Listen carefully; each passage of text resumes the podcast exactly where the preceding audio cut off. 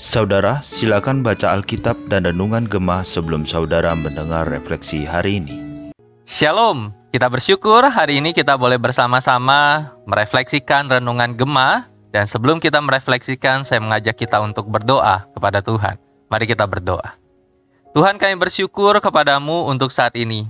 Kami boleh bangun, beraktivitas, dan kami boleh sekali lagi merefleksikan firman-Mu melalui renungan gemak dan kami refleksikan itu. Tuhan, biarlah Allah sendiri menolong, memberikan hikmat untuk kami menggumulkan dan melakukan kebenaran firman Tuhan. Terima kasih Bapa, dalam nama Tuhan Yesus kami berdoa dan bersyukur. Amin. Terima kasih dalam Tuhan, gemak kita hari ini bertema rencana jahat yang diizinkan. Yang terambil dari Esther pasal yang kedua dan saya akan baca untuk setiap kita ayat yang ke-21 sampai 23. Demikianlah firman Tuhan. Pada waktu itu ketika Mordekai duduk di pintu gerbang istana raja, sakit hatilah Biktan dan Teres, dua orang sida-sida raja yang termasuk golongan penjaga pintu.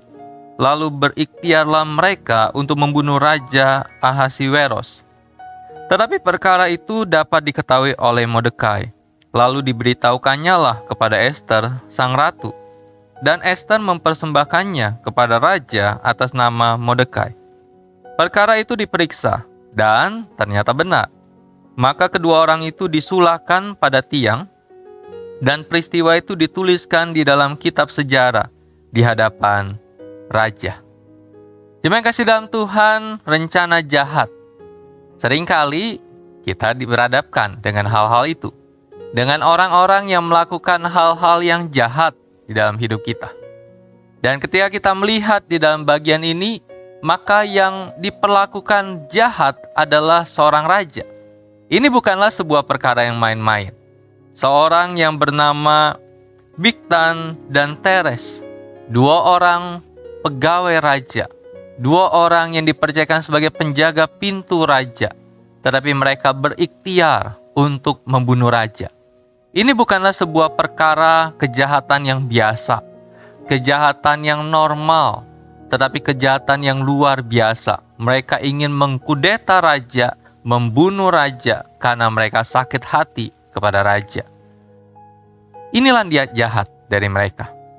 Tetapi yang menjadi luar biasa adalah niat jahat itu diketahui oleh Mordekai. Mordekai adalah paman dari Esther. Dan Esther di dalam bagian ini dikisahkan bahwa dia sudah menjadi ratu atas raja. Jadi atas raja Asisiweros dan dia menjadi ratu raja itu. Esther, keponakan Mordekai dan Mordekai mengetahui niat jahat itu dan memberitahukan niat jahat itu kepada Esther. Dan Esther memberitahukan itu kepada raja. Dan kita tahu bahwa raja menyelidiki apakah yang disampaikan oleh Esther ini adalah sebuah kebenaran atau sebuah kebohongan dari Esther. Dan didapati bahwa itu adalah sebuah kebenaran. Dan akhirnya dua orang yang ingin membunuh raja ini pun dihukum mati oleh raja. Ketika kita melihat akan hal ini, maka kita bisa melihat bahwa apa yang dilakukan oleh dua orang ini, niat jahat mereka, ternyata bisa diizinkan Tuhan untuk membawa Esther, Mordekai untuk semakin dipakai oleh Tuhan. Kita mungkin bingung, rencana jahat yang diizinkan. Tetapi bukankah itu yang sering kali kita juga hadapi, bukan? Bahwa di dalam hidup kita mungkin saja ada orang-orang yang punya rencana jahat terhadap kita. Rencana jahat mereka di tengah-tengah pekerjaan kita. Bisa jadi kita punya orang-orang rekan-rekan kerja yang punya rencana jahat untuk menjatuhkan kita.